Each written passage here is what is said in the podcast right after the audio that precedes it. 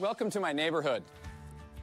I've been living in Geneva for about 25 years, and I've realized, and I've heard this quote from a staff person at Chapel Street serving is the new currency in the kingdom of God. So often we think of serving as something that is big. You have to sign up for it, it's a program. More often than not, it's doing the little things, it's seeing a need and meeting it. And it's not that difficult. There are opportunities like that in our neighborhoods all over the place. Chapel Street exists for the community and for the gospel. And it's why we've put together the Neighborhood Serve 2022. We've collaborated with our community and identified 14 relationships that are really special in and around our four campuses. So these are places where you can join with Chapel Street and our special partners to make an impact for where you are. When you do that, it's those serving opportunities that begin to change our hearts. I'm admittedly a selfish person, yet Jesus' words tell us that he came to serve rather than be served.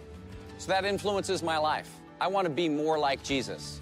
I want Chapel Street's people to join me in being more like Jesus.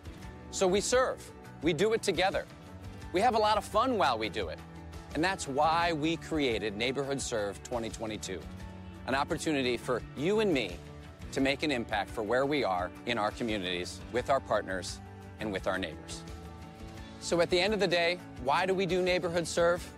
We do it to make an impact in our community, but our greatest desire is to see each person that calls Chapel Street their church to be transformed from the inside out by the work of the Holy Spirit because serving changes lives. Join us in this process of being transformed by Jesus.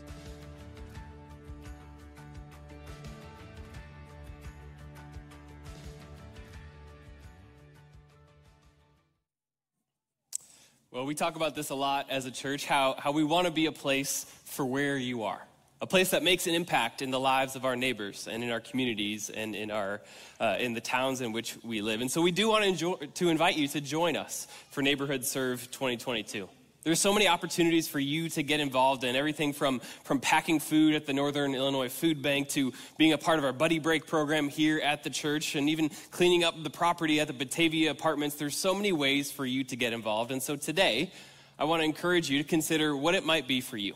Where might God be leading you to serve and to sign up even now today?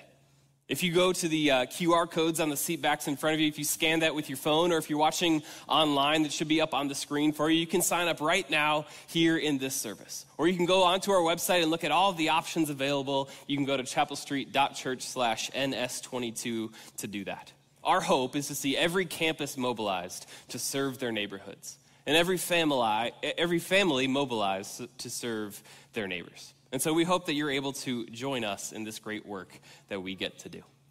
Today, we're uh, continuing in our By Faith series that we have started the last couple of weeks. We're going to uh, pray for our time in God's Word in just a moment. Before we do, um, I'm sure many of us have heard about or been tracking with uh, the recent uh, news, the Supreme Court decision to overturn Roe v. Wade, and, and the ongoing debate that has been uh, part of that.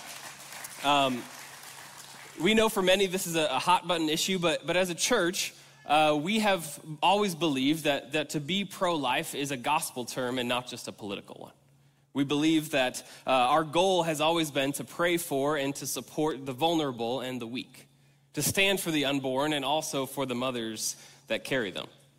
Many of you remember that, that uh, we last year partnered with the Caring Network. Uh, we've been partnering with ministries like this for, for a long time now, but last year we, we came together and we raised hundreds of thousands of dollars to partner with this ministry that comes alongside of and encourages and loves uh, women that are dealing with unexpected or unwanted pregnancies and, and gives them resources and a non judgmental way to choose life, loving them with the love of Christ no matter what our ultimate hope in any issue, but specifically as we talk about this issue and as we uh, look at this important legal action, is that our hope is not in any legal system, but our hope is in creating a culture of life that the gospel teaches and commands us to be a part of. And so let's pray for the state of our nation and let's pray for our time as we open up God's word. Jesus, today we, we thank you for this time and, and we do pray for our nation. God, we do pray for our leaders. We pray for the future of our country that, that you have placed us in, that we care about. But Lord, we also pray that we as a church might be a witness in our world. Lord, that we will be light in darkness, that we would stand for, for the vulnerable, that we would care about these things because you care about them. Lord, we do pray for those that are afraid or, or angry or dealing all, all sorts of emotions. Lord, we know that you have called us to be salt and light, to, to speak truth, but to do so in love. And so allow us to do that. Allow us to be that witness each and every day. God, we do pray for us now as we open up your word that you would speak to us, that you would encourage us, that you would guide us closer and closer to you each and every day. We pray this in your name. Amen. Well, like I said, we're continuing in our series by faith. As we uh, begin this time together, I'm, I'm curious um, if you have ever uh, done something, if you can think of a time where you did something knowing that there would be people that didn't understand. Recently, uh, a couple weeks ago, my wife Judy and I, we celebrated our seventh wedding anniversary. Uh, seven years, she hasn't gotten sick of me yet, praise the Lord. Um, we, and we were both young. We were both 23 years old when we got married, which for our generation is considered pretty young. And, and we knew going into it that there would be people that didn't understand. Sure enough, we had friends that would come to us and, and would ask us why we would do that, why we didn't want to go out and be adventurous in our 20s and, and enjoy the nightlife. And, and if you know me at all, you know that it takes all of my energy just to get through the day life. I don't need nightlife. Um, but for some people, it just didn't make sense. The most surprising one, though, was when I called my grandparents to tell them the good news. And I don't know if you've ever experienced this, where, where you've been talking with someone and, and the, the call ended, and the person on the other end of the call thought they hung up and didn't, and then started talking about you. Does that ever happen? it has for me. And so we do this, you know, we're so excited for you, blah, blah, blah. And then they thought they hung up, and I heard my grandfather say, Well, that was unexpected. And then I heard my grandmother say, uh, wow, don't, they, don't you think they're a little young? And then I heard my grandfather say, oh, and he clicks. and we never talked about it again. Today, though, like I said, we're, we're back in this series looking at what it means to live by faith.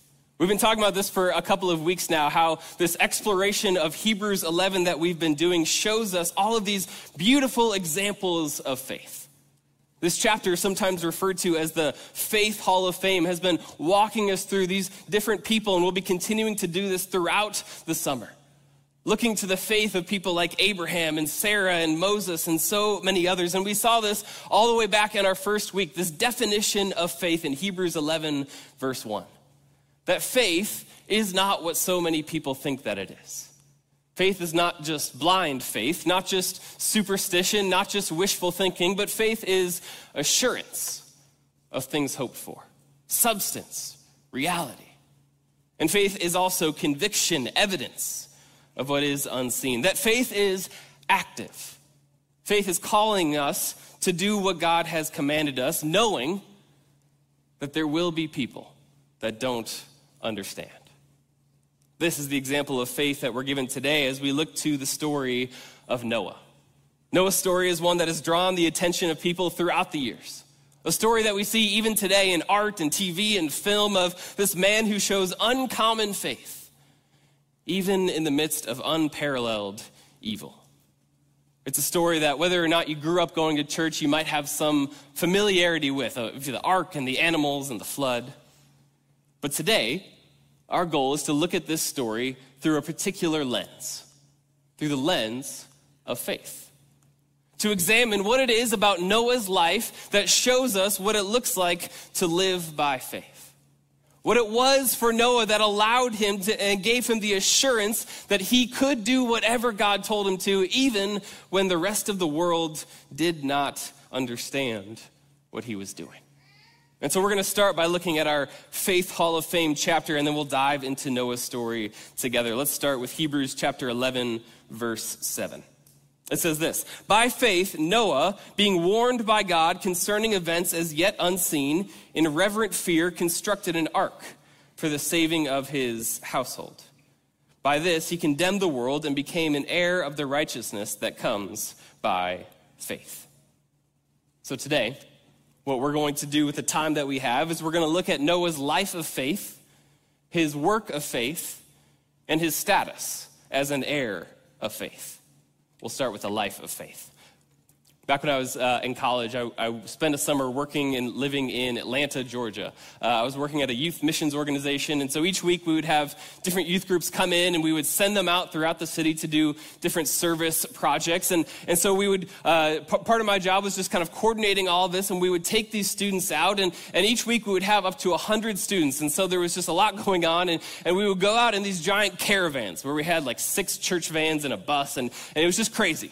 And I don't know if you've ever driven in Atlanta, but it makes the Chicago drivers seem like they know what they're doing, which is saying something. And so, what we would do, this was around the time that we were still deciding if we trusted our GPSs. And so, what I would do is I would go to the drivers and I would say, whatever happens, do not get far away from the car in front of you. Like, go bumper to bumper. I don't care if you're running red lights or disrupting traffic and people are getting mad at you, because I knew if we got separated, it was going to be impossible for all of us to get where we needed to be. I was reminded of that story when I was looking at the story of Noah. Look with me how it begins in Genesis chapter 6. We'll start in verse uh, 5. It says, The Lord saw that the wickedness of man was great in the earth, and that every intention of the thoughts of his heart was only evil continually. And the Lord regretted that he had made man on the earth, and it grieved him to his heart. So the Lord said, I will blot out man, whom I have created from the face of the land, man and animals and creeping things and birds of the heavens, for I am sorry that I have made them. But Noah found favor in the eyes of the Lord. These are the generations of Noah. Noah was a righteous man, blameless in his generation. Noah walked with God. This is where Noah's story begins in contrast to everything around him. Living in this time where everything was evil, he was someone that did not belong to the world in which he lived. We see this in verse 5 that the entire world had turned away from God and his goodness and his love, and, and they had toward, turned towards continuous evil. That every thought, every intention, every action was filled with abuse and chaos and violence and destruction. This was evil far beyond what we see in our world today, as dark and as troubling as things might be. This was a world that was completely lost. And then we see God's response in verse 6 that he grieved, that his heart mourned over what had happened. Sometimes I think we struggle with stories like this. Sometimes it's easy to, to struggle where, if we're not careful, we can get this picture of God as nothing more than this vengeful and angry and judgmental guy that, that's just waiting for us to mess up so he can wipe us out. But here we see that in the face of complete evil, we see the heart of a father grieving over the choices that his children have made. We see a patient God waiting hundreds and hundreds and hundreds of years, longing for them to come home. And it's into this world that Noah's story begins. And this is the first thing that we're told about Noah that he found favor in the eyes of God. Noah found favor, that word sometimes translated as grace, the very first time we see it used in the Bible. In other words, God looked at Noah's life and he liked what he saw. He considered him righteous and blameless. Why? Look again at verse 9. Because he walked with God because he stayed as close as possible. He did not let anything get in the way of him and his walk with his heavenly Father. It matters, I think, that this is where Noah's story begins. It matters for us when we might want to skip ahead to the parts that we know, to the ark and to the animals and to the flood. It matters that we start here because here we see that before Noah could work for God, he had to walk with God. Noah lived half of his life and nobody knew who he was. We're not told about anything that he did. No achievements, no accomplishments. We don't even know what his career was.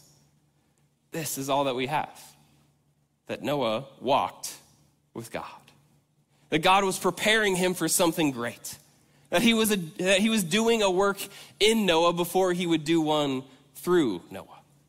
And this is how faith works. Have you ever met someone who has just this incredible, strong, unmovable faith? faith that remains even in the darkest moments. In every one of those people's lives, this is how faith was built. This is what faith is rooted in a faith that walks every single day with God. This is the first lesson of faith that we see today that Noah walked with God even if that meant he was going to walk alone. Have you ever felt that way? Have you ever felt like at your workplace or, in your classroom or, or on your street that you're the only one following Jesus? The only one living by faith? Well, Noah knew that feeling. In fact, we're told that he and his family, they were the only ones. That everybody else had turned their backs on God. Think about the faith that they must have had the faith to hold on to what they believe in. This, by the way, is one of the most important and greatest reasons for you to get involved in community. To get involved with people that know you and you know them. To encourage each other, to walk with each other as we grow closer to Jesus. Noah would have given anything to have this. And yet, even when he was the only one, he did not stop walking with God. William Penn puts it this way that right is right, even if everyone is against it, and wrong is wrong, even if everyone is for it. This is what Noah believed. It's what he models for us today that even when everyone else had turned away, by faith, he declared that even if I am the only one and even if I have nothing else, I will not walk away from God because he is too good to let go of. Back when uh, Judy and I were engaged, uh, she experienced this a, a little bit with the people at her job. They did not understand why two people that were engaged and planning their wedding weren't living together. It made no sense to them that we would both pay rent separately, that we would live our lives and orient our lives around God's teaching. In their minds, it made no sense to live by faith, to live what they considered this old fashioned or outdated kind of life.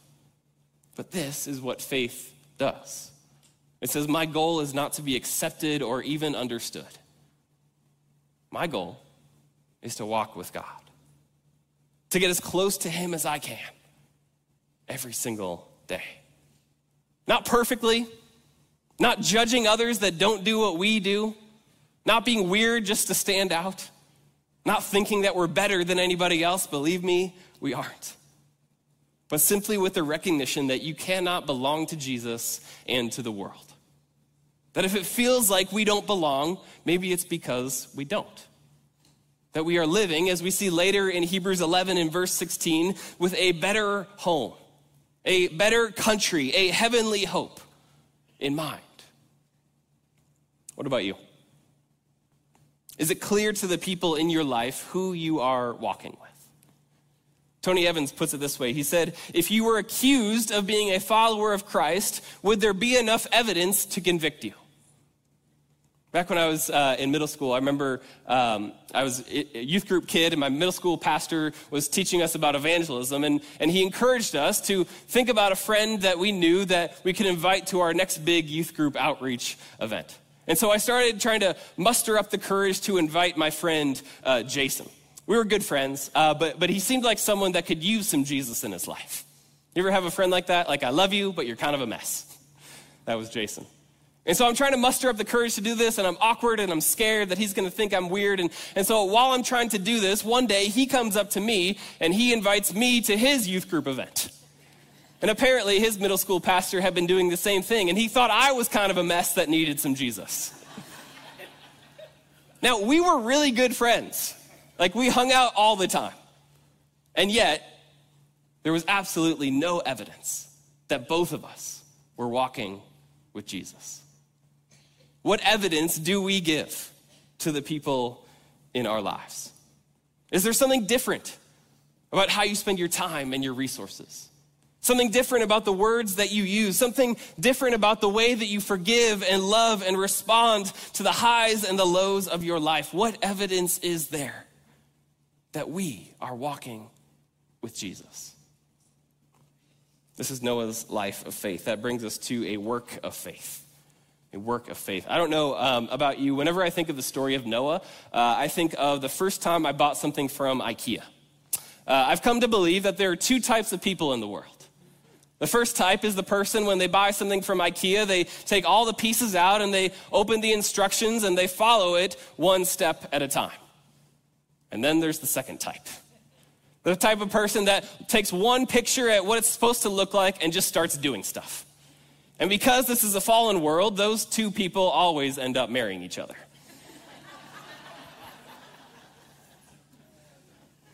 now, Judy and I learned this. Um, I can't remember, I think it was like a dresser or something we bought. And, and I remember just so clearly, by the time that I opened the instruction book, she was already four steps in. And I was so stressed at how reckless she was being, and she was so stressed at how slow I was going. And so now we just buy all of our furniture pre assembled. That's just, that's a amen. Come on. A small price for a happy marriage. I wonder, though, if Noah felt that way when, when God came to him and told him these words. Look at this next part of the story. We'll go back to Genesis 6, uh, pick it up in verse 12. It says, God saw the earth, and behold, it was corrupt for all flesh had corrupted their way on the earth. And God said to Noah, I have determined to make an end of all flesh, for the earth is filled with violence through them. Behold, I will destroy them with the earth. Make yourself an ark of gopher wood, make rooms in the ark, and cover it inside and out with pitch. Verse 17 For behold, I will bring a flood of waters upon the earth to destroy all flesh, in which is the breath of life under heaven. Everything that is on the earth shall die. But I will establish my covenant with you, and you shall come into the ark, you, your sons, your wife, and your sons' wives with you. And then verse 22, look at this beautiful, simple sentence. Noah did this. He did all that God commanded him. Noah did all that God commanded him. This is what the author of Hebrews tells us about. Look again to uh, Hebrews 11, verse 7. We see this that, that Noah was warned about events not yet seen, and he responded with action, with obedience, with reverent fear. The sense of being in awe of who God is and what he is capable of. And this is the evidence of Noah's faith in God. That even when God came to him and told him something that didn't make any sense at all, Something that must have sounded absolutely crazy that Noah does everything that God commands. And this is what the author of Hebrews is showing us that active and living and growing faith in Jesus says yes to God's commands, even when they don't make sense, even when we don't understand them. It made no sense for Noah to do what he did.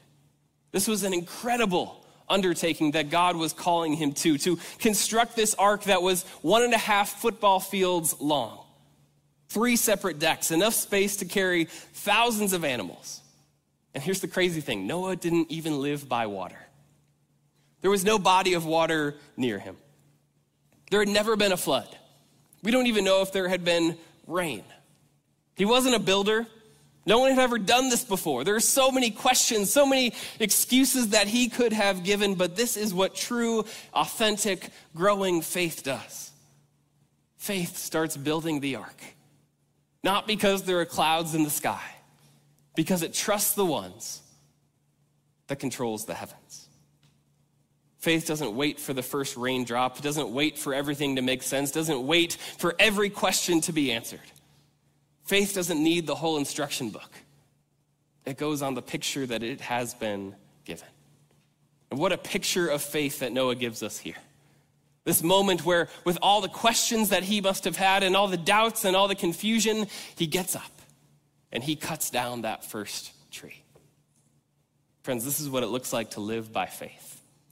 It means stepping out in obedience. It means saying yes to God. It means responding to his commands even when we don't understand them. It means when you feel the Holy Spirit nudging you to reach out to a friend and offer to pray for them, it means actually doing it, even if it might feel weird. It means dealing with things in your life. It means forgiving someone even when the world tells you to hold a grudge. It means being louder about your commitment to Christ than your political party or your favorite sports team. It means going out as so many of our students have done these past few weeks, all around the country and the world, to be a light in the midst of darkness and to spread the gospel, knowing that there will be people that just don't get it. It means enduring, as Noah did. when it seems like your faith isn't producing any fruit. We're told this at this point in history where people lived for hundreds of years, which might seem strange to us. And, and, there are different theories and scholars that have explored this, and we don't have time to get, to get into all of that today. But, but we're told that 120 years went by between God's warning and the first drop of rain. 120 years of people laughing, scoffing, questioning, telling him that he was wasting his life. You don't think he had moments and days and weeks of doubt? Of course he did. And yet, this is part of what faith is not the absence of doubt, not refusing to ask God what his plans are or his timing is, but rather trusting that if he has brought me this far, that I can trust that he will remain faithful because he has been faithful to me. Faith doesn't wait for everything to make sense. It doesn't wait to see the whole staircase, as Martin Luther King Jr. says. It takes the first step, it cuts the first tree. It says, as scary as what God is calling me to do, and as much as I don't know, and as much as this might cost me, and as afraid as I am of saying yes to God, I can't imagine where I would be if I say no. This is what Noah shows us. That truly living by faith could cost you everything. It did for Noah. It cost him his career, whatever it was. It cost him his time, his resources. It cost him his reputation. People thought he was crazy. And yet, here's what we see is that even if faith might cost us everything, it is when we don't live by faith that it costs even more. That everything that God said would happen, happened. And the only one that was ready was the one that lived by faith. This is the point that the author of Hebrews is making. This is the faith that we are called to. A faith that does not give up when it is misunderstood or, or critiqued or criticized. A faith that says, it doesn't matter that I've never built an ark before because I am walking with the architect. A faith that says, whatever it costs and whatever it takes me, I will not let anything get in the way of walking by faith. This brings us to our last part of the story. We see an heir of faith. Go back to Hebrews 11 uh, one more time with me, just the second part of the verse. By this, he condemned the world and became an heir of the righteousness that comes by faith. In other words, this is what the author is saying that he became an heir, that he inherited righteousness, that because of his faith, he became a child of God and inherited certain things protection, provision, promises, that, that even in the midst of the storm, and even though he didn't have sails or a rudder or a steering wheel on that ark, that God led him to safety, that God protected him, even as the rain fell. There's a fascinating detail in the story, all the way back uh, in verse 14 of Genesis chapter 6. Let me read this again. Verse 14 Make yourself an ark of gopher wood, make rooms in the ark, and cover it inside and out with pitch. Now, pitch was this tar like uh, substance that, that would have been put in between the planks of wood. It was kind of like waterproof uh, to, to keep the waters out, to offer protection for those that were on the inside.